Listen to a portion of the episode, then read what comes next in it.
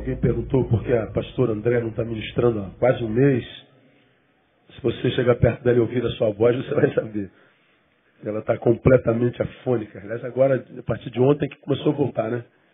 Ficou sem voz nenhuma, zero, zero, zero. Em casa, quando ela queria falar com a gente, ela olha para mim, olha para mim, olha o que, que eu vou falar. E foi assim durante um bom tempo. Agora que está começando a voltar. Isso é, deve ser muito pecado na vida.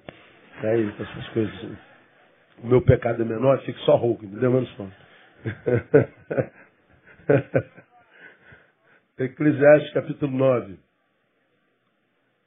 Nós vamos ler 10, 11, 12. Diz assim o texto: Tudo quanto tiver a mão para fazer, faze-o conforme as tuas forças. Por quê? Porque no céu, para onde tu vais, não há obra, nem projeto, nem conhecimento, nem sabedoria alguma. Observei ainda e vi que debaixo do sol não é dos ligeiros a carreira, nem dos fortes a peleja, nem tampouco dos sábios o pão, nem ainda dos prudentes a riqueza, nem dos entendidos o favor. Mas que a ocasião e a sorte ocorrem a todos. Pois o homem não conhece a sua hora. Como os peixes que se apanham com a rede maligna, e como os passarinhos que se prendem com um laço, assim se enlaçam também os filhos dos homens no mau tempo quando este lhe sobrevém de repente. Amém, amados? Ah, essa palavra de, de Salomão em Eclesiastes é conhecida como uma palavra de sabedoria. E esse versículo, versículo 9, o versículo 10 é um versículo que eu já preguei algumas vezes, deve ter uns 4, 5 sermões nesse versículo 9. Mas eu queria pegar esses três versículos e usá-los como conselho para a vida para a vida que eu e você vivemos, cada um de nós vivemos, e que cada vez está mais difícil. Cada vez mais complicado. Tem mais ou menos a ver com o que está no versículo 12. O homem não conhece a sua hora. E ele nos compara aos peixes que são apanhados pela rede maligna. Bom, essa rede que apanha o peixe, quem joga é a gente. Para nós que dominamos o peixe para consumo, a rede é uma bênção, mas para o peixe é maligna. Então ele está falando na, do ponto de vista do peixe. Maligna.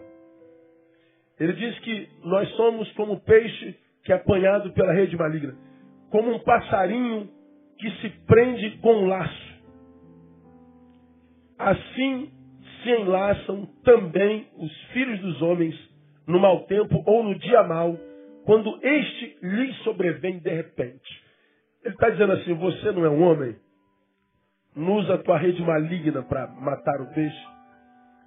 Você não é homem? Não cria o visgo maligno para prender o passarinho. Quem é do tempo do visgo aqui? Deixa eu ver. pouca gente. Não, você é do tempo, mas não, não usava visgo. O visgo a gente botava uma, uma varetazinha e fazia com, com cola de é, jaca. O que mais que a gente usava? Era jaca, era, né? Eu nunca aprendi passarinho. Já matei rolinha para comer. Eu ia comer rolinha, cara. O cara tem que ser muito diabólico, não tem? Aquela, aquela coxinha do tamanho do nosso dedo. Pelo amor de Deus. Eu matava rolinha com, com tiradeira. Estilingue. Estilingue é paulista, irmão. Nós somos carioca. Então, a tiradeira. Não é? Então, matava rolinha. O visgo, a gente botava o visgo pendurado na árvorezinha Aí botavam uns alpistezinhos, o bichinho vinha, pousavam no, no, na vara de visgo para comer e não saía nunca mais. Aí o, o, o sábio está dizendo assim, você não fez isso com peixe? Você não fez isso com passarinho? Pois é, acontece a mesma coisa contigo. Quando que acontece? Quando vem o dia mal, quando vem o tempo mal, quando vem o mau tempo, e esse vem de repente. Ele vem sem que a gente se aperceba. E é como se alguém, alguma coisa, a vida, o destino botasse um visgo e a nossa vida ficar presa ali e nós fôssemos interrompidos de continuar vivendo com a mesma qualidade que vivíamos até então. Caminhávamos bem, daqui a pouco uma rede, um laço é jogado sobre nós, nós não sabemos de onde vem, daqui a pouco Quando a gente vem à tona, parece que passou um tsunami e destruiu tudo. Tudo. De repente. Aí a vida, ela perde todo, todo, todo sentido. Atende alguém, esses dias, em cuja vida aconteceu isso. Tenta suicídio. E, por que pareça, vocês devem ter acompanhado um, uma publicação dessa semana de um empresário que teve que demitir 233 pessoas.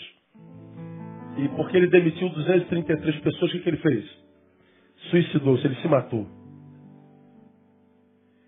Uma das pessoas que fora demitida, eu atendi. E porque fora demitida, também tentou se matar. Pânico. O empresário não suportou a dor que produziu nos seus funcionários. De repente, a empresa vinha bem. Daqui a pouco a economia começa a entrar em colapso. Daqui a pouco o Reino Unido quer sair da União Europeia. E aí os sintomas daqui a pouco vão aparecer no planeta inteiro. Nós estamos, é, como raça, parece que dentro de uma teia, de um laço, parece que nós somos aprisionados por alguma coisa. Parece que nós estamos presos num visgo que impede de, embora vivos, viver com qualidade. De, embora de posse da existência, incapacitados de viver uma existência que vale a pena. Alguma coisa acontece na raça. Alguma coisa acontece conosco como, como sociedade e individualmente. E o Salomão, ele está dizendo, é, Neil, é, é porque você e o passarinho, você e o peixe são parte da mesma criação. É a lei da causa e efeito. Acontece igual com todo mundo. O rede, a rede para o peixe, o visgo para o passarinho e as interrupções de processo para o ser humano. É assim mesmo. É impressionante como a Bíblia é tão clara em tudo que fala. Aí, ele, nesse capítulo, nos dá conselhos para a vida. Eu queria compartilhar é, três conselhos com vocês, não melhor, um pouquinho mais, para que quem tem ouvidos ouvindo possa, quem sabe, qualificar um pouquinho da sua vida. Então, o primeiro conselho que Salomão daria nesses versículos que nós acabamos de ler é o seguinte: no reino de Deus, as vidas que quiserem significância não podem jamais estar com a mão vazia. Jamais. Está escrito aqui. Ele está dizendo o seguinte no versículo 10 que nós acabamos de ler. Tudo que vier à mão para fazer. Ele está dizendo, fácil. Mas não faze, não faça de qualquer jeito. Faze conforme as tuas forças. Faça com excelência. Faça com, com, como quem entende que isso que veio à tua mão é uma oportunidade que não pode ser desperdiçada. Então ele está dizendo, olha, você quer viver uma vida que vale a pena? Você tem que, que, que estar com a tua mão cheia. Nós temos aprendido ao longo dos anos aqui desse púlpito que mais importante do que fazer é ser. Eu falo sobre isso repetidas vezes. Nós servimos a um Deus que não tem carência de nada, não precisa de nada. Não há nada, absolutamente nada que eu e você possamos fazer para Ele, que seja necessidade nele. Não há nada que eu e você possamos dar a Ele, que não tenha sido Ele mesmo quem nos tenha dado.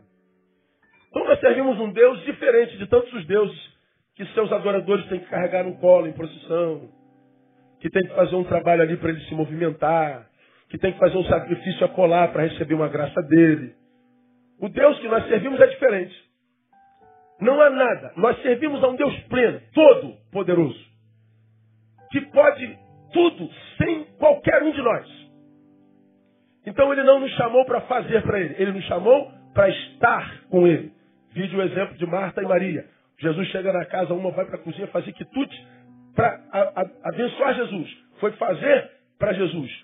A outra o que, que faz? Mergulha no pé dele e fica com Jesus. Ela está. Uma foi fazer, a outra foi estar. A que está fazendo, vendo a outra estando, reclama, Jesus, aí, manda essa minha irmã me ajudar que eu estou aqui fazendo um negócio para o Senhor. Ela fala assim, não, Marta, ela escolheu a melhor parte. E qual é a melhor parte? Estar comigo. Não fazer para mim. O que você faz não é carecia. Eu não chamei você para fazer, eu chamei você para estar. Verdade, nós temos aprendido isso aqui. Mas, embora é, seja mais importante estar do que fazer, o que sou, porque estou nele, só é, se é com alegria e qualidade quando o que eu sou produz. Mais importante é ser, estar para ser, é. Mas o que eu sou encontra sentido fazendo. O fazer não é prioritário, mas ele está nas listas de prioridade. Ele pode não ser o número um, mas ele está na lista de coisas importantes na nossa vida. Ou seja, eu posso fazer sem ser, mas eu não posso ser sem fazer. Então, o que Salomão está dizendo é o seguinte: se você pretende viver uma vida significante, se você pretende viver uma vida que vale a pena ser vivida, se você não quer ser, como eu tenho dito ao longo desses anos, alguém que foi alcançado pela morte, em plena existência, ou seja, ela te abate sem que, sem que você morra, morre antes da morte chegar, é aquela que eu falei que o diabo imprime, mata sem tirar a existência. Ele mata o sujeito, ele rouba a vida, mas deixa você respirando. Deixa você trabalhando, deixa você adorando, deixa você frequentando o templo, deixa você casado, casada, com filho, morto. Vida sem sentido algum. Angústia no lugar da vida. Dor no lugar da vida. Vazio pleno no lugar da vida. É, se você não quer isso, ele está dizendo, a tua mão nunca poderá estar tá vazia. Nós precisamos produzir. Tudo que vier às mãos. É, o texto está dizendo assim, Neil, ah, o que tiver à mão, seleciona e vê o que você acha que dá para fazer e faça. Não, ele está dizendo, tudo o que vier à mão para fazer, faça. Do que, que ele está falando aqui, irmãos? Que nós não vemos o mundo a passeio. Nós não viemos o mundo para tirar férias. Você não está no mundo playground. Não dá para se sentir bem o tempo inteiro. Você está no mundo em missão. Há um trabalho a ser feito através de você nesse planeta. Quando você foi gerado no ventre da sua mãe, tenha sido você planejado pela tua mãe e pelo teu pai ou não. Seja você produto do sonho do casal que você chama de pais ou não.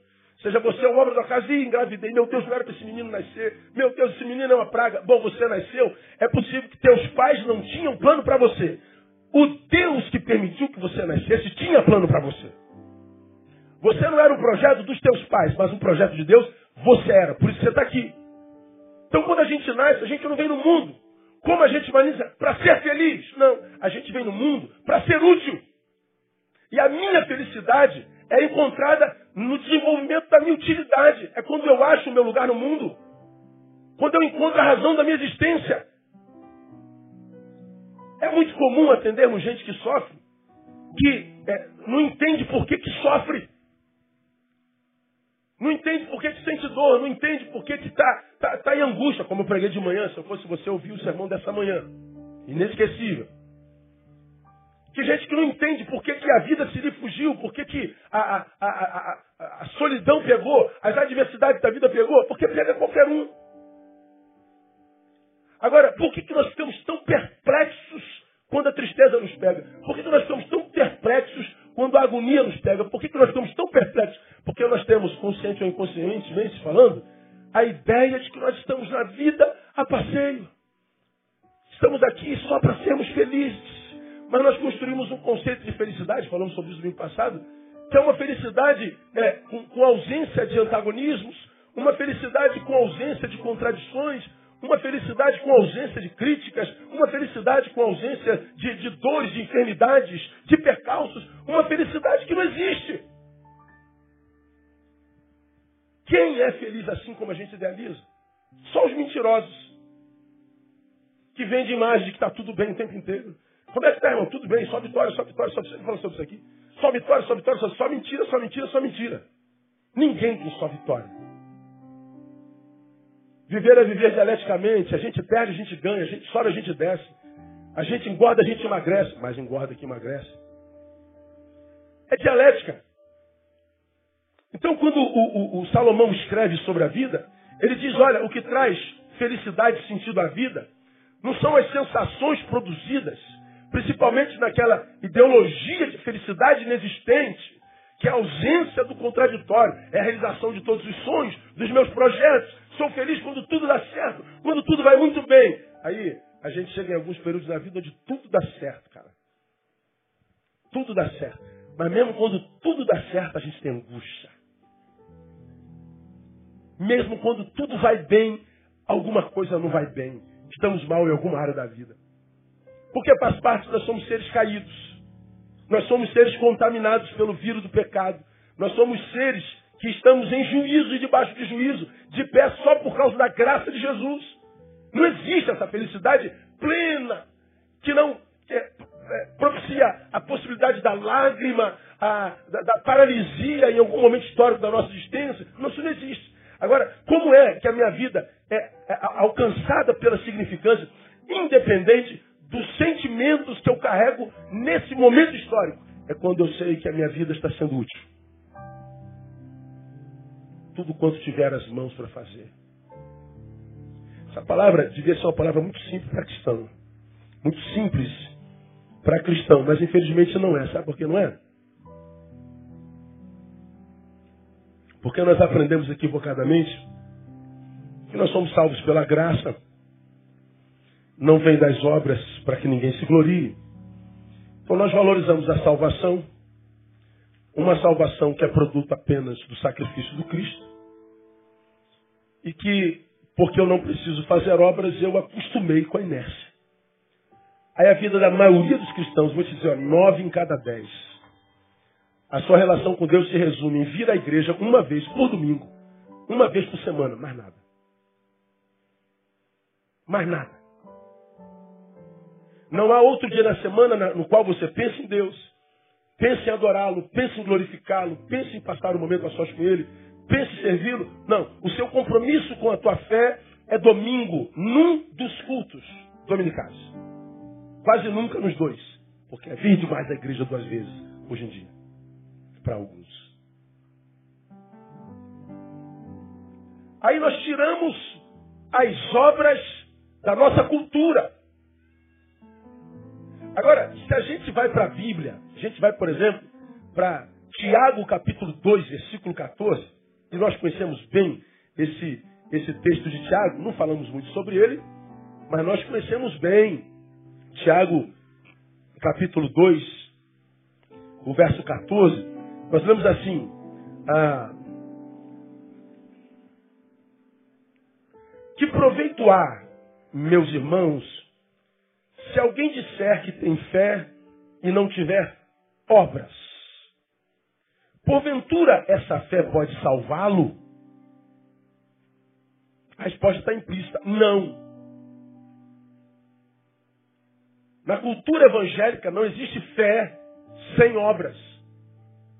Nós não somos salvos pelas obras. Somos salvos pela graça por meio da fé.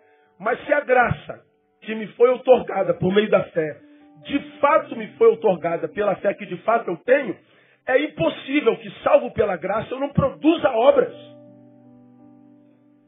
Tiago vem e diz: Você é salvo pela graça por meio da fé, mas a tua vida encontra plenitude quando você começa a produzir nessa fé. A alegria não vem pelo ato da salvação, mas pela produção que você faz a partir dela. Então eu posso é, fazer obras sem ser salvo, mas é impossível que sendo salvo eu não produza obras, ou seja, eu não tenho nas minhas mãos algo a fazer. Por incrível que pareça, ah, Quanto mais o ser humano se retira para si, para correr atrás da sua própria felicidade, mais infeliz ele se torna. Como é que está, irmão? Pô, pastor, estou meio atribulado, estou meio ausente. Estou correndo atrás de, um, de, um, de, umas questões, de umas, de umas paradas aí, mas eu volto já já. Ele está correndo atrás da sua própria felicidade. Ele está tentando gerar na sua vida sentido. Ele está tentando é, ser feliz. Quanto mais ele se volta para si, deixando de produzir, ou seja, perdendo essa consciência de que nós não somos um apenas, nós somos um no todo. Nós fazemos parte de uma grande engrenagem. Nós fazemos parte de um planeta dentro do qual existem países, dentro dos quais existem estados e cidades e municípios e ruas. E nós estamos interligados. Existe um papel a ser cumprido nesse todo que nós somos. Enquanto nós formos carcomidos por esse individualismo que faz de mim o centro do meu universo, o que sobra é depressão mesmo. O que sobra é sono, mas só através de soníferos. Sobra é vida equilibrada, mas só através de calmantes. O que sobra é vida artificial mesmo. Porque eu não estou sozinho no mundo. A Bíblia diz: tudo que tiver a mão para fazer, para fazer. Você vai no mesmo capítulo 17, no versículo 17, diz: Assim também a fé, se não tiver obras, é morta em si mesma. Aí nós vemos, quando nós vivemos uma fé de defunto, fé morta, a gente não sabe por que, que a nossa fé não produz, não gera vida na nossa vida. Porque a Bíblia diz que aquele que crê do seu interior fluirão o quê? Rios de águas vivas. Parece que o interior da maioria de nós é uma cisterna rota. Águas paradas. Os rios não fluem, nós não somos uma nascente das águas de Deus. Nós não somos uma nascente de águas puras, claras e que nos alimentam. Não há fonte de vida em nós. Aí o que, que a gente faz, os cristãos? A gente se chafurda de atividade na igreja local. A gente participa de campanhas. A gente sobe montes. A gente faz jejuns. Nós fazemos as sextas-feiras da vitória, as quintas do poder, as quartas da superação, a terça da restituição, a segunda das maravilhas, o domingo da celebração, o sábado da honra. E você diz, agora minha vida vai encontrar sentido. Só que todas essas atividades são dentro de templos e voltadas para si. Eu jejuo para mim. Eu me santifico para mim. Eu subo um monte buscando algo para mim. Eu faço as campanhas da vitória, mas a vitória é minha. Eu busco a, o domingo da honra, mas a honra que os meus inimigos me darão. Tudo que eu faço é para mim. Ou seja, tua fé é morta. Virou um crente do fogo do poder, santo para burro, porque está na igreja todo dia, mas continua morto. Um morto com agenda lotada. Agora, como eu não posso estar do lado de fora trabalhando o tempo inteiro, eu tenho que voltar para casa me encontrar com o meu travesseiro. Como eu tenho que tirar o terno e a gravata. Como eu tenho que tirar a roupagem de crente, de santarrão, de vitorioso. Como eu tenho que me encontrar comigo mesmo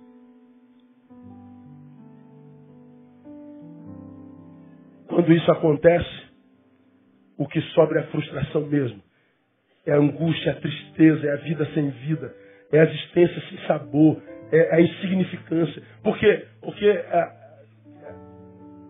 a minha vida não está no mundo a passeio. Ela está no mundo em missão.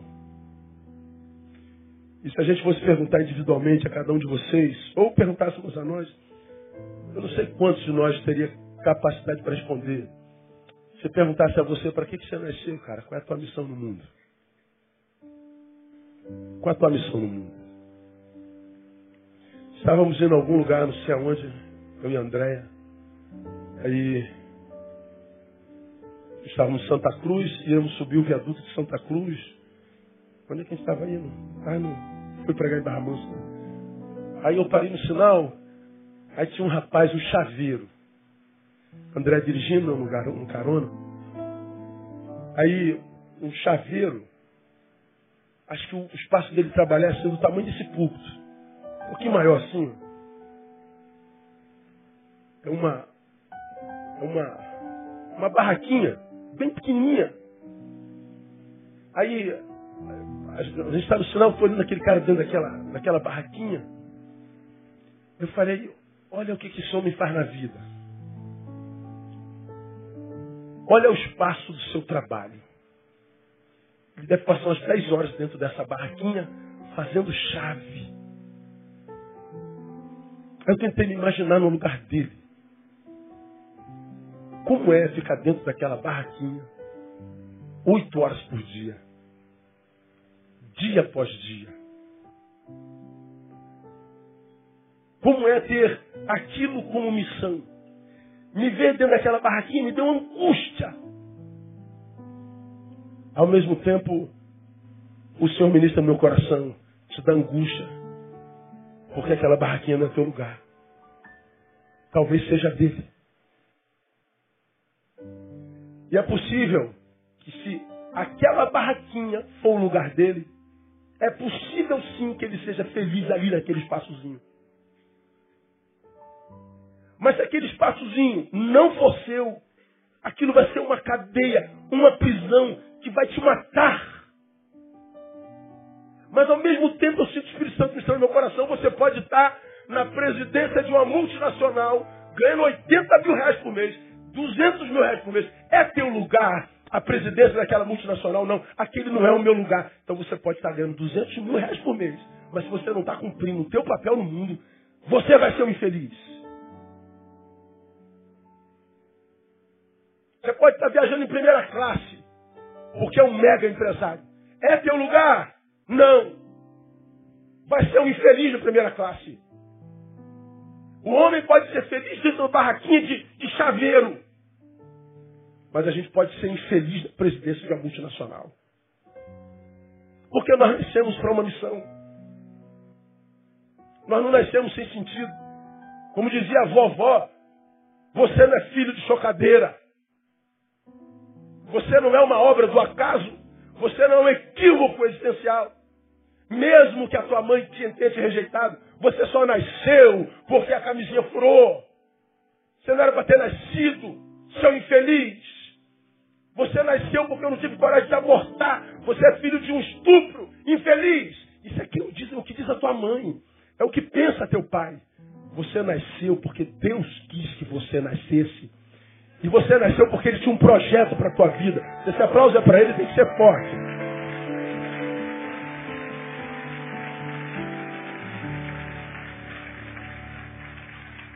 Não existe vida casual. Nasci por acaso. Eu fui um erro. Não, erro é o diagnóstico de quem te disse isso. Quem gera vida é Deus. Entendi agora, no final do culto da manhã, querido garoto, cresceu aqui, hoje é sargento do exército. Veio falar da, da angústia do irmão dele que se entregou. Está dentro de um quarto há anos. Não fala com ninguém, agride mãe, não fala com ele, não fala com a irmã, se isolou do mundo. Aí ele veio falando que tentou conversar com o irmão, o irmão não fala com ninguém. O irmão falou, não quero saber de ninguém. Você e ela, a irmã, tiveram oportunidades que eu não tive. Aí é daqueles que se embrenham no mundo que ele criou para si, desse tamanho, que não é o lugar dele. Desse lugar ele então se permite tomar por revolta por toda a humanidade. Ninguém presta. O mundo é injusto. Isso é o tal do coitadista. Acometido de coitadismo. Ele é o pobrezinho, infeliz. Você teve oportunidade, ela teve oportunidade, ela teve e eu não. Não é verdade, não. Com 26 anos, independente de onde a gente esteja, nós ainda estamos diante de muitas possibilidades. O que falta a esse menino não é possibilidade, é postura. E o que falta a maioria dos homens, cuja vida não vale a pena, não é falta de oportunidade, não vamos falar sobre ela já já, é falta de postura.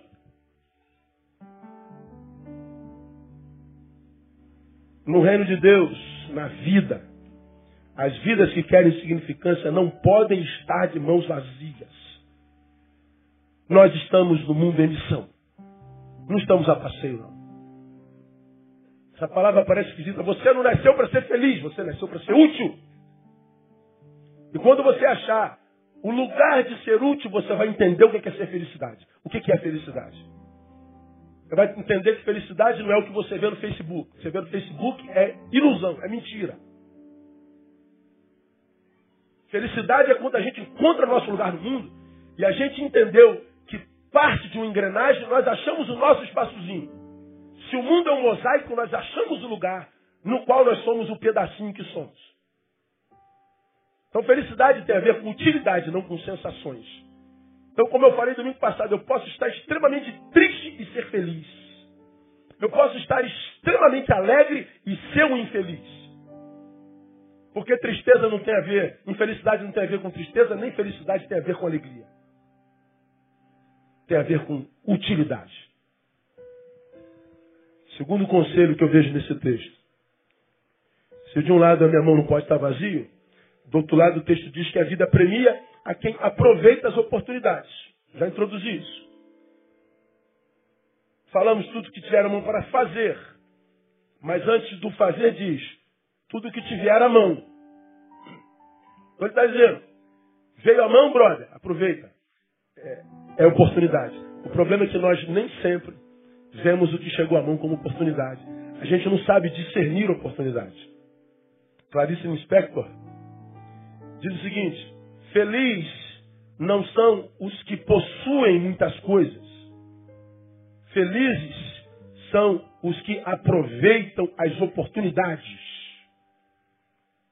Qual a sua capacidade de discernir uma oportunidade que a vida te deu? Pois bem, diante da tua capacidade de discernir possibilidades, oportunidades e aproveitá-las, disso será, ah, nisso será construída a tua felicidade. O problema é que ah, os infelizes não sabem aproveitar, ah, não sabem discernir oportunidades. Quando eu penso oportunidade, eu me lembro de um episódio do cego de Jericó. Marcos capítulo 10. Bota aí, painel, rapidinho. A partir do verso 46, fala de um tal Bartimeu. Diz assim, depois chegaram a Jericó, e ao sair de Jericó com os seus discípulos e uma grande multidão, estava sentado junto do caminho um mendigo, cego, Bartimeu, filho de Timeu. Este, este quando ouviu, era cego, ouviu que era Jesus o Nazareno, começou a clamar dizendo, Jesus, filho de Davi, tem compaixão de mim. Jesus, filho de Davi, tem compaixão de mim. Ele não viu, ele ouviu, era Jesus. E ele começou a gritar, tem compaixão de mim, tem compaixão de mim. Muitos, portanto não poucos, o repreendiam para que se calasse. Jesus está ocupado. Você acha que Jesus vai ter tempo para um mendigo igual você? Um infeliz marginal, ainda por cima cego e miserável? Você acha que o redentor do universo, Deus encarnado, vai ter tempo para uma corja como você? Cala tua boca. Ele tem mais o que fazer. Diz que o cego clamava ainda mais. Diz que ele clamava ainda mais. Filho de Davi, tem compaixão de mim. Filho de Davi, tem compaixão de mim. E eles repreendiam, ele clamava mais. Aí diz que por causa da insistência, parou Jesus e disse: chamai-o. Por que, que Jesus mandou chamar esse cego? Porque Jesus percebeu que estava diante de alguém que entendeu a oportunidade que estava diante de si. E alguém que, porque entendeu a oportunidade que estava diante de si, não abriria mão daquela oportunidade de jeito algum. Ele contrariou a multidão, ele contrariou os seus algozes, ele contrariou os seus críticos, ele contrariou o que se julgavam superior a ele. Ele contrariou a todo mundo, porque ele viu, sendo cego, que ele estava diante de uma oportunidade. Então, um cego vê uma oportunidade. Quantos nós que temos visão e não enxergamos oportunidade diante de nós? Quando o cego percebe é uma oportunidade, ele não abre mão dessa oportunidade, porque Jesus percebeu que ele sabe ver a oportunidade. Jesus disse: chamai Chamaram o cego dizendo: tem bom ânimo. Levanta-te, ele te chama. Olha que coisa interessante.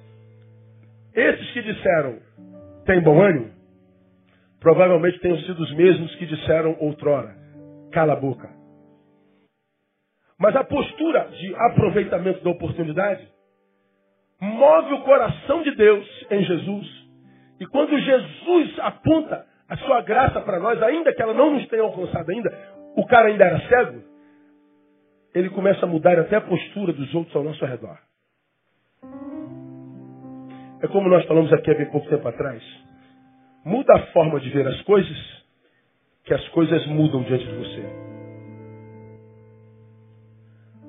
O que nós queremos é ver coisas mudando, para que nós mudemos a forma de vê-las mas o sentido oposto. Mude a forma de ver as coisas e as coisas mudam. Jesus vê que aquele cego enxergava a oportunidade, Jesus para, Jesus o chama, Jesus diz, ah, os que estão ao redor começam a mudar, tem bom ânimo. E lança a capa, ele se levanta, deu um salto, foi ter com Jesus. Aí Jesus ele faz um teste. Perguntou-lhe Jesus, que queres que te faça? Ora, eu estou diante de um cego. O que você acha que um cego vai pedir? Que eu veja. Mestre, que eu veja. Primeira vez que eu li esse texto, eu falava assim, pô, Jesus, Jesus às vezes tem umas reações idiotas, né, cara? Perguntar a um cego o que, que ele quer. Pô, Jesus, essa aí, Jesus, até. É isso? Pergunta idiota, Jesus. Mas por que, que Jesus pergunta o óbvio? Porque tem gente tão cega, tão cega, tão cega que não consegue enxergar o óbvio. Agora você quer entender a profundidade da resposta desse jovem? Quando ele diz, mestre, que eu veja, quando você vai lá na língua original, ele usa uma palavra, eu não anotei aqui para te falar, que conota uma visão temporária.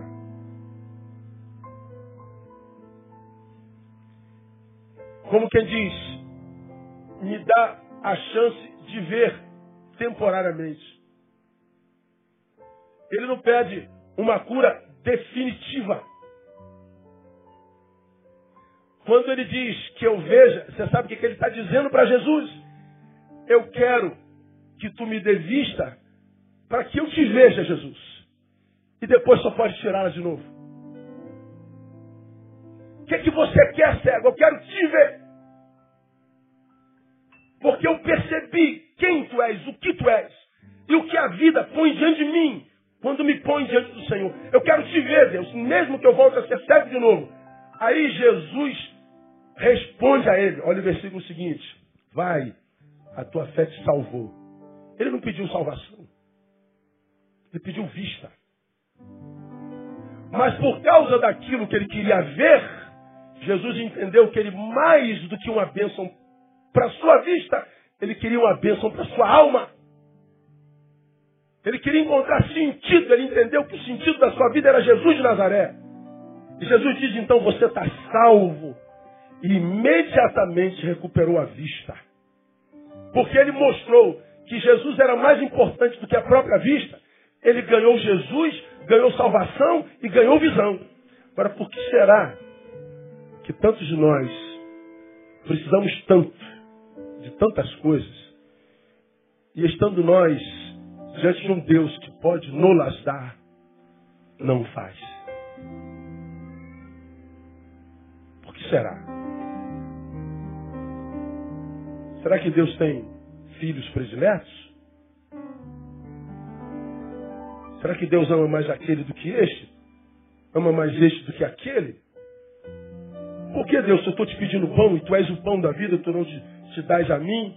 Por que se eu estou com sede e te peço água, tu sendo a água da vida, não te derramas em mim? Por quê? Porque é possível que quando a gente peça o que a gente pede, a gente está pedindo completamente errado, não é exatamente aquilo que a gente quer. Lembra de Tiago?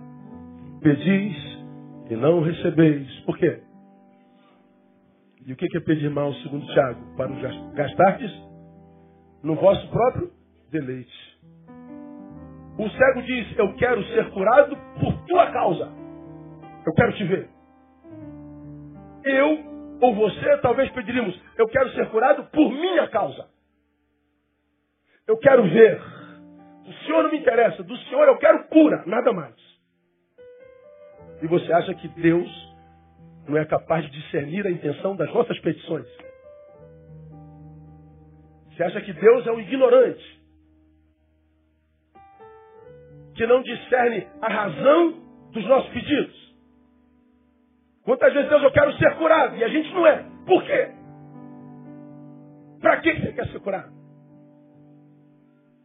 A gente está pedindo a salvação do marido. Por que, que Deus não salva? Para que você está pedindo a salvação do teu marido? Você pode estar tá pedindo a salvação do teu marido para você. Você quer parar de apanhar. Você quer parar de ser julgado na igreja. Você está preocupado com a tua imagem. Você está preocupado com o teu conforto. Você não está preocupado com a glória de Deus, nem com o marido. Você está pedindo a Deus um emprego, mas você está pedindo um emprego não é só para ter uma vida melhor, é para se gabar dela, para ostentar. Você não está pedindo para a glória de Deus, e a prova é que tantos de nós têm emprego e não glorifica a Deus no emprego. Não lhe devolve a sua parte. Seu emprego lhe tirou de Deus. Quantos de nós pedimos um casamento? Esse casamento é o símbolo do nosso divórcio com Deus. Pedimos a Deus aprovação no concurso e nós somos aprovados. Esse concurso nos ensoberbece, a gente diz, eu não preciso mais de Deus. Pedimos a Deus o filho, a filha, o filho e a filha se torna mais importante do que Deus. Trocamos de Deus. Por que, que o cego não só viu como foi salvo? Porque ele pediu para ver por causa de Jesus. Ele aproveitou a oportunidade. Então, muitas vezes nós perdemos oportunidades porque não conseguimos considerá-las como tais.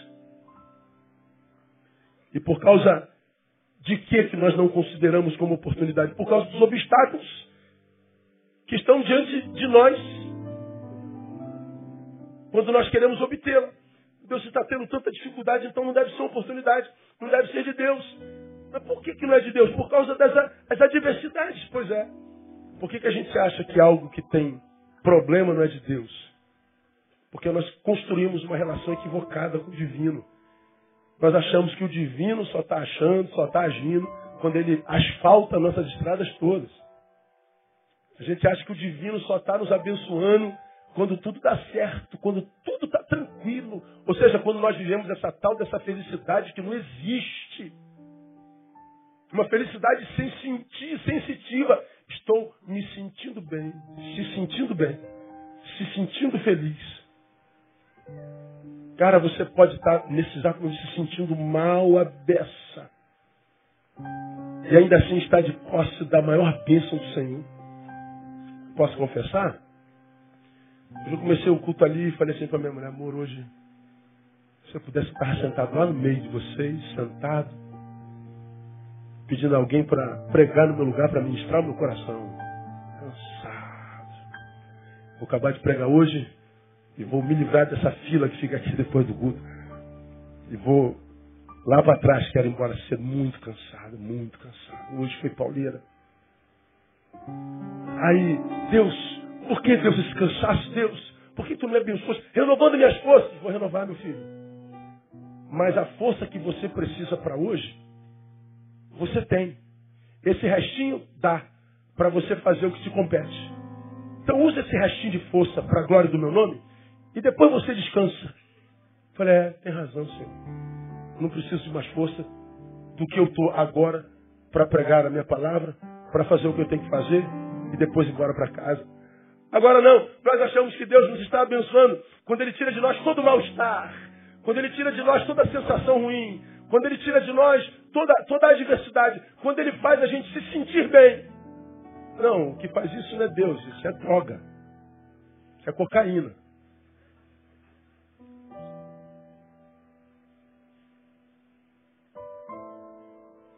Ninguém se sente bem o tempo todo. E quando você o encontrar, você saiba que você está diante de mentiroso.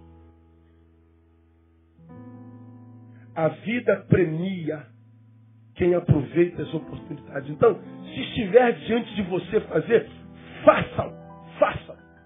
Então eu diria aos adolescentes, adolescentes, estudem. Essa é a época de você estudar. Aproveita enquanto você pode. Quando você tem cabeça fresca, cuca fresca. Quando você passar dos 30, irmão, começa a falhar a mente, não tem jeito não. Você começa a esquecer, começa a ter problema de concentração. A vida vai ficando meio complicada. Agora, se você chega aos 30, 35, ó, com dinheirinho bom para pagar conta, levar a mina para jantar, comer uma paradinha ali, aqui, uma viagem aqui a colar, você vai olhar para trás, valeu a pena ter estudado tanto. Agora, se você chega aos 30, irmão, você não consegue pagar o churrasquinho da praça. Aí você vai começar a ter raiva de si mesmo, cara. Quantos de nós, pais, falamos para os nossos filhos, meu filho, aproveita. Teu pai não teve a oportunidade que você teve. O teu pai teve a oportunidade que você, que, que você teve, mas não aproveitou. Aproveita, estuda, meu filho. Aproveita a oportunidade. Então, adolescente, é hora de estudar. Não é hora de ficar nessa porcaria desse iPhone 25 horas por dia. Não é hora de ficar correndo atrás de rabo de saia 40 horas por dia. É hora de estudar, pô. Eu diria aos jovens, jovens, trabalhem. Coloquem em prática o que você estudou, aproveitando as oportunidades da adolescência. Para quê? Para que quando você que é adolescente estudou se transformar em jovem, você tenha fruto do trabalho e quando se tornar velho, bom, descanse. Goza do fruto do trabalho que você desenvolveu porque estudou. Tenha uma terceira idade confortável. A vida é assim. Agora, quando a gente chega à terceira idade sem conforto nenhum, alguma coisa deixou de ser aproveitada na juventude ou na adolescência.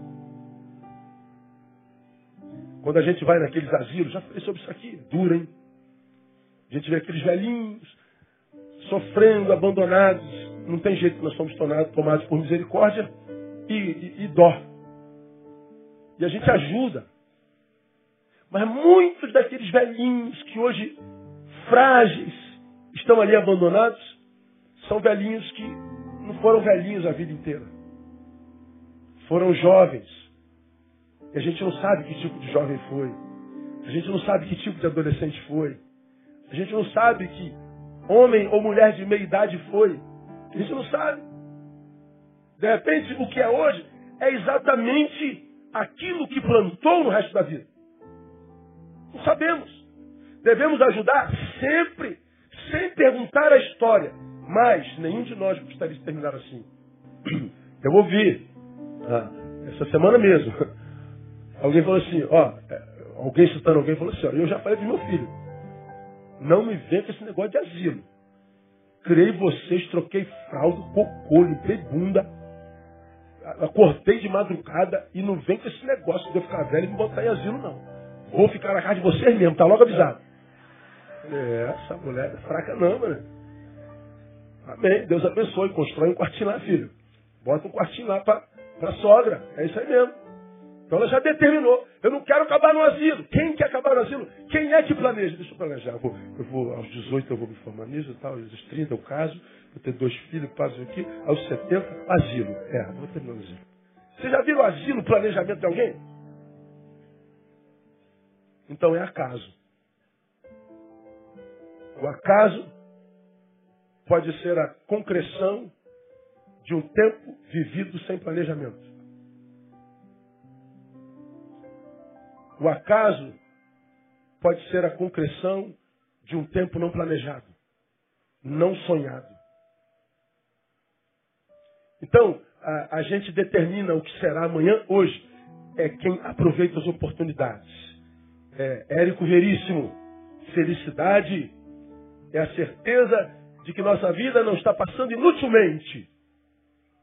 Ser feliz é saber que a sua vida não está passando inutilmente. Ou seja, eu estou aproveitando as oportunidades. Vamos caminhar para o final. Terceiro conselho, ou melhor, quarto. Não, terceiro. Proponha ser o que você é com excelência. Comece isso pelo que faz. Planeje ser o que você é com excelência. Comece no que você faz. O conselho é: seja excelente no que é. Torne-se excelente no que é, fazendo o que te compete com excelência. Por exemplo, túnel São Conrado para Barra, novo. Inauguraram numa semana, na mesma semana, o que, que aconteceu com o asfalto? Buraco. Aí o que, que nós falamos?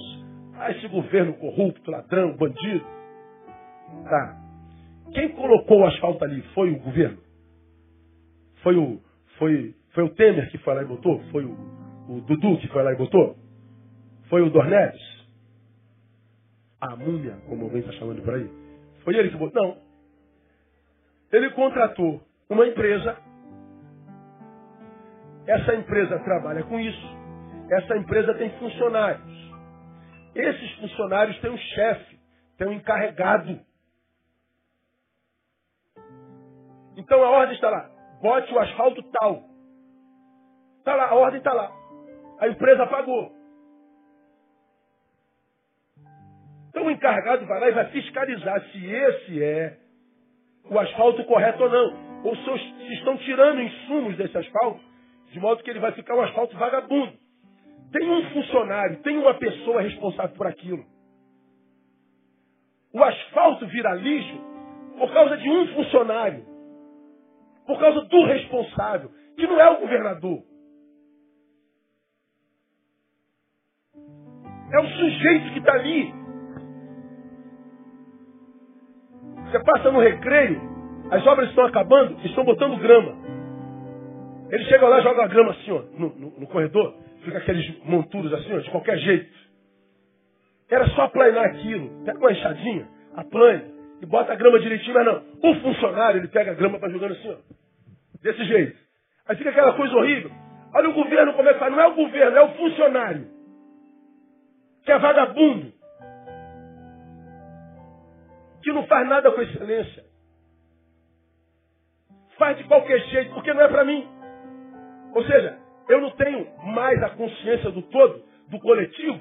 Eu vivo para mim, meu mundo é do tamanho do meu umbigo. Eu faço de qualquer jeito quando não é para mim. Eu empurro com a barriga, que se dane. Pois é, o que você não sabe é que isso tudo volta para você. A vida te devolve tudo. Tudo que o homem semear, me digam, isso também fará. Jogou relaxamento, o relaxamento volta. Você vai no hospital com a tua mãe que está doente, como é que o funcionário do hospital trata a tua mãe? Como uma coisa. Fica lá na maca largado. Você fala assim, é o governo. Não, se o funcionário tivesse mais coração, se a gente cuidasse com mais afeto, a gente produziria um serviço melhor. Claro que falta um monte de coisa, mas sobre tudo que falta é boa vontade para servir. Você pega o cara que está na autoridade hoje, você pega o guarda que está aqui te achacando. Ele está te achacando porque a farda dele lhe dá autoridade para isso. Aí você diz, a polícia militar não presta. Não é a polícia militar. É o sujeito que é um dos soldados da polícia militar. Esse sujeito amanhã está dirigindo o carro. Aí alguém tenta achacá-lo, ele não vai gostar. Ele vai reagir. Porque o opressor e o oprimido são a mesma pessoa em lugares diferentes, em cronos diferentes. O que, que falta? Fazer com excelência, fazer com boa vontade. E o que, que esse texto está me dizendo? tudo que vier às suas mãos para fazer, faze conforme as tuas forças. Por quê? Porque se nós somos cristãos, quer comamos, quer bebamos, quer façamos qualquer outra coisa, devemos fazer o quê? Para a glória de Deus. Se eu coloco a grama no jardim, eu não estou colocando a grama para ninguém, eu estou colocando a grama para Jesus de Nazaré. Se eu estou cuidando da velhinha no hospital, eu estou cuidando da mãe de Jesus. Se eu estou dando aula para aquelas criancinhas, eu estou dando aula para as crianças de Jesus. Se eu estou pregando, eu estou preparando um sermão para Jesus de Nazaré que está me ouvindo, eu tenho que preparar o melhor sermão. Se eu sou e faço com excelência, essa excelência, mesmo no meio do deserto, volta para mim. Mesmo na crise, a gente vai ter excelência. Porque a vida devolve para a gente.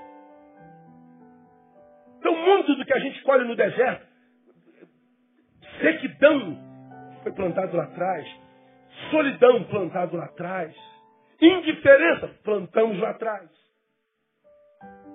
E aqui, colhendo o que nós plantamos, nós dizemos, ninguém presta, não. Ninguém é muita gente. Muita gente boa no caminho. São elas que fazem a manutenção do status quo. Porque se não tivesse os fiéis, isso aqui já teria sido detonado por Deus. Existem sete mil que não se dobraram a Baal ainda. Gente que serve com excelência, gente boa, gente da melhor qualidade. O governo está podre, tem gente boa lá. A polícia está. Não, tem gente boa demais. Tem gente que está lá por vocação. E louvado seja Deus pela vida deles. Problema é que nós fazemos qualquer jeito. Domingo passado eu usei um texto, um termo que escandalizou todo mundo. É, apóstolo que foi feito nas coxas. Que isso, pastor? Isso é um termo erótico, pornográfico, na tua cabeça. Você sabe de onde vem o termo nas coxas? Simples. Antigamente não existia laje. Tudo era de telha, de barro. Até hoje elas são usadas. Como é que aquelas telhas que vão sendo encaixadas uma na outra eram feitas? Aonde? Nas coxas. A gente pegava o barro e moldava na coxa. Hoje, o termo nas coxas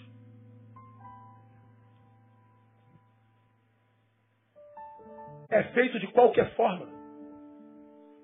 Porque existem máquinas que fazem uma telha perfeita.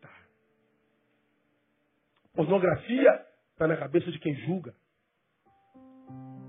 Hoje, nós fazemos muito do que compete a nós fazer enquanto missão e fazemos nas coxas. De qualquer jeito. Me lembro. Irmão Glicério, irmão Glicério daí não, né? Glicério vem de manhã. Já contei essa história aqui há uns 20 anos atrás. Glicério, uma vez foi ajudar o irmão dele a fazer uma casinha de um santo para Madonna. O irmão dele é pedreiro, Glicério é oficial do Corpo de Bombeiro. Está na reserva. Aí, pô, mano, vamos me ajudar lá, faz a massa lá para mim. Foi lá. Aí fizeram uma casinha. Aquela casinha que fica com a luzinha dentro, o santinho fica lá dentro. Aí, e os dois são, são crentes. Aí eles estavam fazendo. Aí a, a dona botou o santinho aqui, estão fazendo aqui. Depois que ficou pronta, pintou tudinho. Aí o irmão do irmão Glicério falou assim, Glicério, traz o bicho aí para ver se ficou bom. Pô, cara. A dona ouviu. A dona botou de para fora debaixo de cabo de vassoura. Com razão. Ele não falou por maldade, traz o bicho aí. Não, você tem que respeitar a fé dos outros. Faz com excelência para ela é Deus, então respeita a fé dela. Para você não é. Trata com respeito a fé dela. Faça a melhor casinha que você puder fazer para Deus dela. Ou então diga, senhora, eu não faço casa para santo. Propôs fazer a casinha do santo? Faça melhor, faça uma mansão. Está satisfeita, senhora? Estou muito satisfeito. Muito obrigado. Deus abençoe a senhora. Se vai fazer, faz com excelência. Agora, onde é que a gente acha excelência hoje? Em que área? Em que lugar? Qual lugar? Em que, que vertente da existência da sociedade a gente vai ser? Não tem lugar nenhum. E a gente quer que a vida trate a gente com, com, com, com, com denoto. A gente ah, trata os outros como mendigo e a gente quer que a vida trate a gente como príncipes. Vamos terminar. Quarto. O texto me ensina.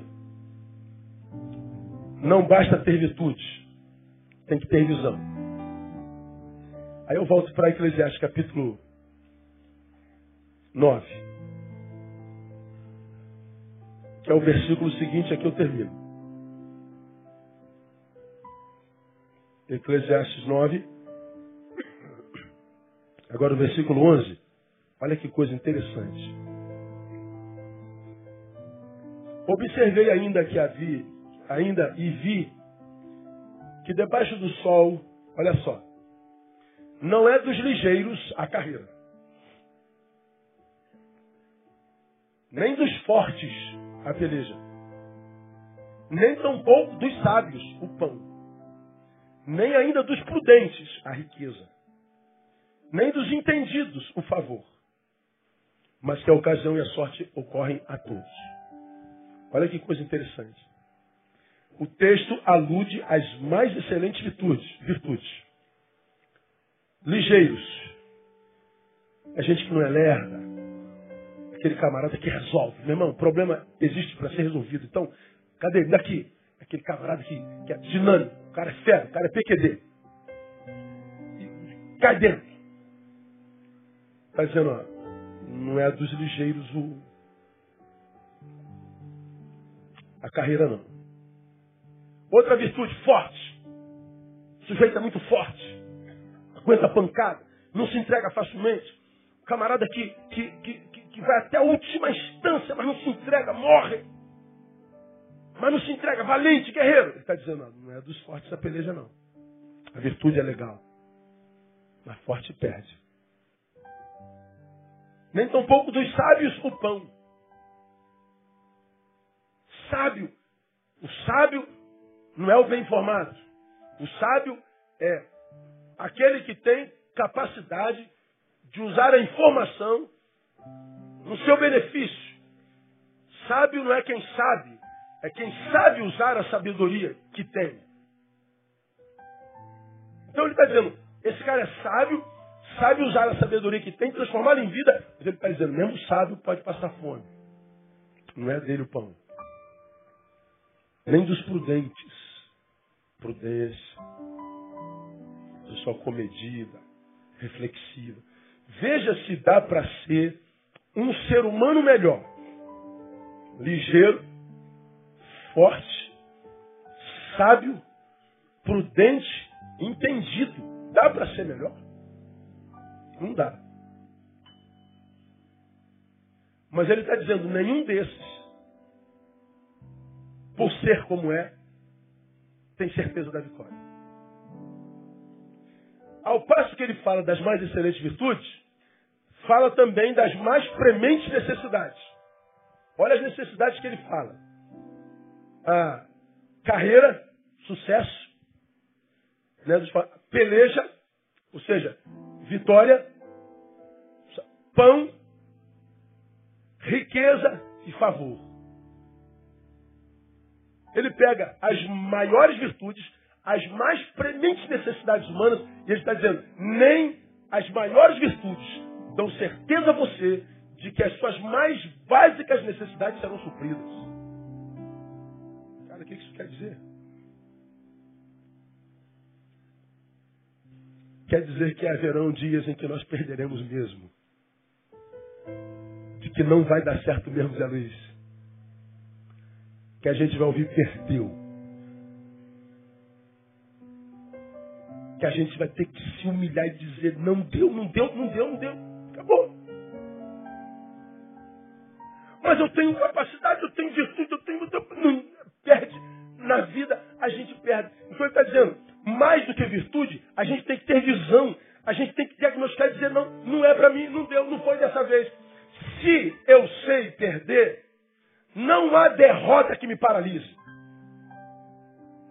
Sabe qual é o problema da maioria dos crentes? Que eles não sabem perder. A gente só quer vitória, vitória, vitória, vitória, vitória. A gente quer que dê certo, dê certo, dê certo, dê certo, dê certo. Quando dá errado, como Deus? Como eu sou teu servo? Eu sou tua serva. Eu ando em virtude. Eu sou um homem sábio. Eu tenho sido forte. Eu tenho tido sucesso. E esse sucesso tem sido dando glória, glória ao teu nome. Como Deus? É, é assim mesmo, filho. Não ganha toda, não. Aí você já ouviu que na vida ganha quem sabe perder. Perdi. Amém. Eu perco com honra. Mas eu tenho aliança com Deus que não me capacitou só para vencer, me capacitou para perder também. E se eu não tive vitória hoje, continuo lutando a partir de agora, porque amanhã a vitória é minha no nome de Jesus. Pode aplaudir o Senhor.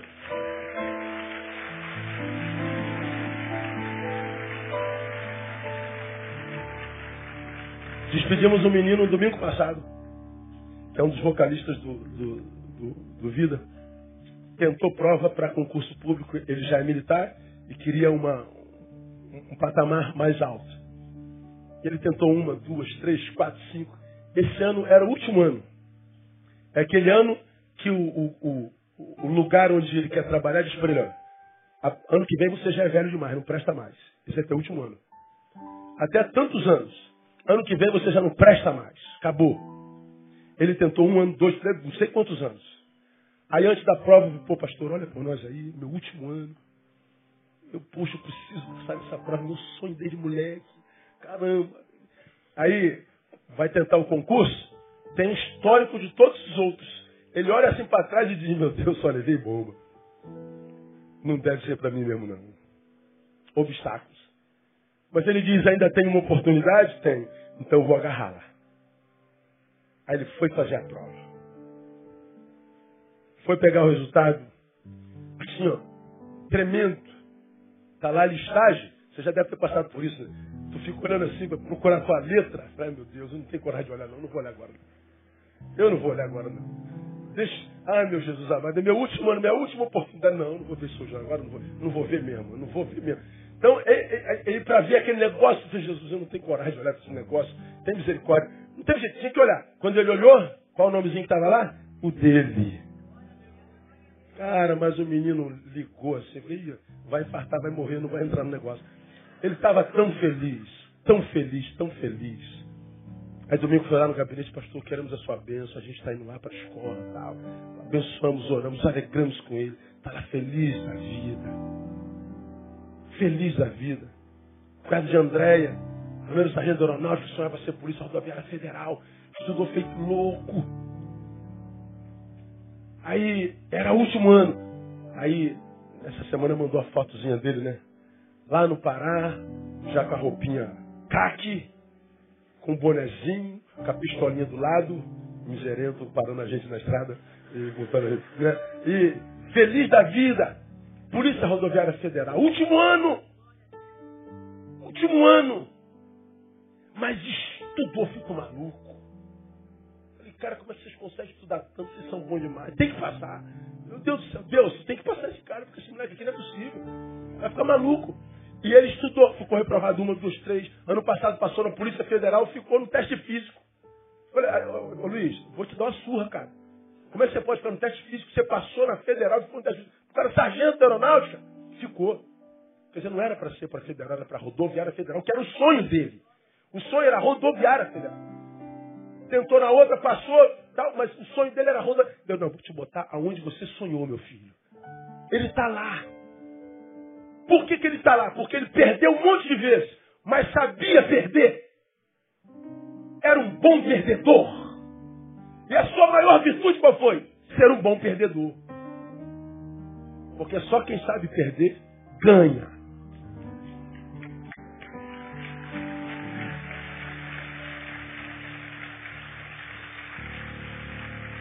Por outro lado, me encontro com um monte de crente que é só vitória, só vitória, só vitória. Na vida é um infeliz. Vive às custas da mulher. Vive apertado a vida inteira. Não tem ascendência, não tem nada, lugar nenhum de nada. Mas é só vitória, vitória, vitória, vitória. Prosperidade, prosperidade não, não, não paga uma pizza para ninguém. Só blá, blá, blá. Então, sem posturas corretas na vida, nem a presença de Deus ajuda. Terminei. Pois o homem não conhece a sua hora. Como os peixes que se apanham com a rede maligna, como os passarinhos que se prendem com laço, assim se laçam, enlaçam também os filhos dos homens. O texto fala que somos apanhados, enlaçados no mau tempo ou no dia mal. Agora preste atenção, terminei. O que é dia mal? Dia mal é no que se torna o dia no qual haveriam circunstâncias adversas que exigiriam de mim posturas específicas e eu não consegui tomar essas posturas. Que é um dia mal? Dia mal é no que se transforma o dia no qual houveram circunstâncias adversas que exigiram de mim posturas específicas. E eu não tomei essa postura. O dia se transforma em dia mal. Por quê? Porque eu não tive postura correta para aquelas atividades específicas. Por isso, tem vidas que todos os dias são maus. Gente que nasce e morre sem ter vivido. Falo sobre isso toda hora. Gente que vive interrupções de processo. Começa tudo, não termina nada. Começa de novo, interrompido de novo. Come, interrompido de novo. Começou de interrompido. Frustração, frustração, frustração, frustração, frustração, frustração, frustração. Volta com de novo. Meu Deus!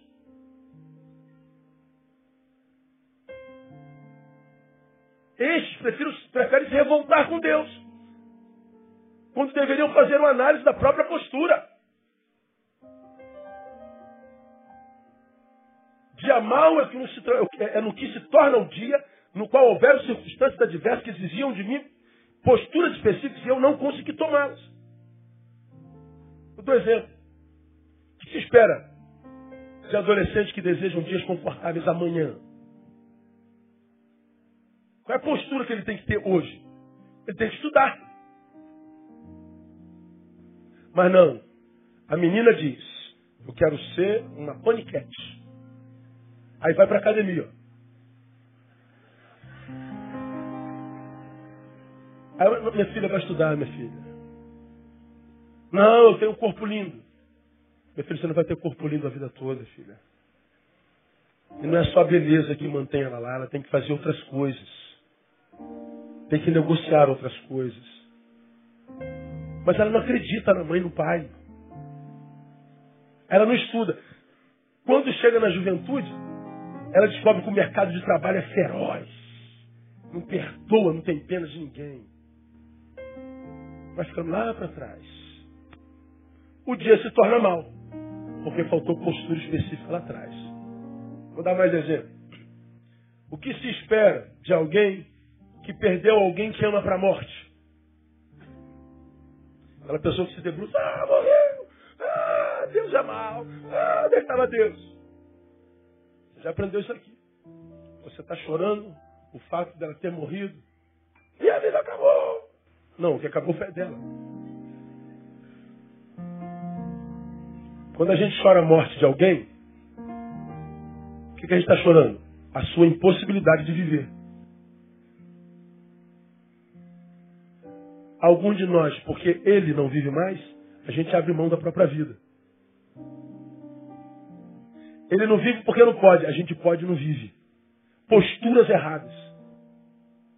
Aí chega lá na frente, os dias e os anos não vividos vão cobrar de nós. Esses dias se tornam dias maus.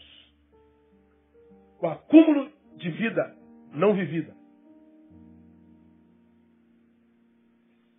O que se espera de alguém que não teve o seu valor reconhecido? Não reconhecer o teu valor na empresa, não reconhecer o seu valor na igreja, não reconhecer o seu valor na família, não reconhecer o seu valor na rua, não reconhecer o seu valor no, no, no time, não reconhecer o seu valor. O que se espera desse cara? Que ele se valorize. Estava vendo uma reportagem agora tarde de um camarada lá, acho que foi na, sei lá, na Europa, não lembro do país. Ele foi demitido de uma empresa de aviação e ele pegou uma, uma draga daquelas, essas que faz buraco no chão. Ele pegou, foi lá no aeroporto, entrou no aeroporto. Aí tu vê a draga assim, ó, cortando o avião no meio, um avião de 5 milhões de dólares. Sei quantos milhões de dólares. Tum, tum, aquela, aquela mãozona mecânica, puf, puf, acabou com o avião. Não valorizaram o meu trabalho? Vou arrebentar com vocês todos. Resolveu a vida dele? Não. Ele vai ser preso. Lá é preso. Aqui não, aqui ficava por isso mesmo. Ele ia botar no Facebook e ainda ser glorificado. Não, lá ele bicho pega. Ou seja, não valorizaram e a postura revoltante ou revoltada dele, que complicou mais a vida dele, revela que quem não valorizou tem razão, porque nem ele valoriza-se a si mesmo. E a gente quer que a vida premie a gente. Então, meu irmão, olha, nós somos cristãos. Ser cristãos, cristão é uma benção. A Bíblia nos ensina tudo, tem tudo na Bíblia. Tudo aí, está tudo na Bíblia. Se a gente ouve, mas não é só um ouvinte esquecido, mas praticante da palavra, ah, nós seremos bem-sucedidos em tudo que fizermos. Você nasceu para ser útil. Amém, mano? Fica para quem está do seu lado. Você nasceu para ser útil. Você não nasceu para ser feliz. Você nasceu para ser útil. E se existe a tal da felicidade, a felicidade está na utilidade da nossa vida. Você sabe como é que é isso. Você está você tá, é, tomado por misericórdia por aquela irmãzinha de Deus que está com câncer e está no INCA. Aí você diz assim, vou lá fazer uma visita para consolar essa irmã. Você chega no INCA, encontra a irmãzinha com câncer, e você, como é que tá, irmãzinha? Eu estou bem, na paz do Senhor. E o que, que o médico disse? Eu já estou cheio de metástases. Aí você diz, ah, Aí ela falou assim, mas por que você está abatida, minha filha? Eu estou bem, eu tenho uma doença, mas a doença não me tem. Eu confio no Senhor que me trouxe até aqui. Eu quero te dizer que Ele é capaz de me curar, mas se não curar, eu continuarei sendo quem é, quem sou, uma adoradora. E ela então começa a pregar para a gente. A gente foi visitá-la para consolar ela que consola a gente. A gente vai para abençoar e sai abençoado. Eu falei, meu Deus, essa mulher está com metástase cantando. A minha unha encrava, eu blasfemo. Tu sai de lá abençoado. Eu vou voltar lá amanhã. Para quê? Para abençoá-la não, para ela me abençoar de novo. Então tem gente que está morrendo e está vivendo com plenitude. Você tem 200 anos de vida, está jogando vida fora. Tudo para ser feliz e não é feliz.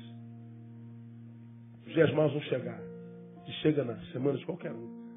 Agora, se a gente pratica, irmãos, o que a palavra nos ensina, tudo que a gente ouviu, como quem entende que no reino de Deus as vidas que querem significância não pode estar com mão vazia. A vida premia quem aproveita a oportunidade. Proponha ser o que você é com excelência. Comece isso pelo que faz.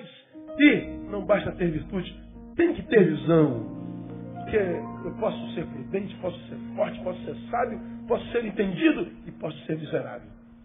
Porque não tinha visão. Deus abençoe você com essa palavra e que na prática dela te ajude a viver a melhor vida que você possa viver na vida. Porque você só tem uma linha para viver. Então, o tempo de viver com qualidade é agora. Que Ele te abençoe e te capacite. Vamos aplaudi-lo? Sério, Vamos embora.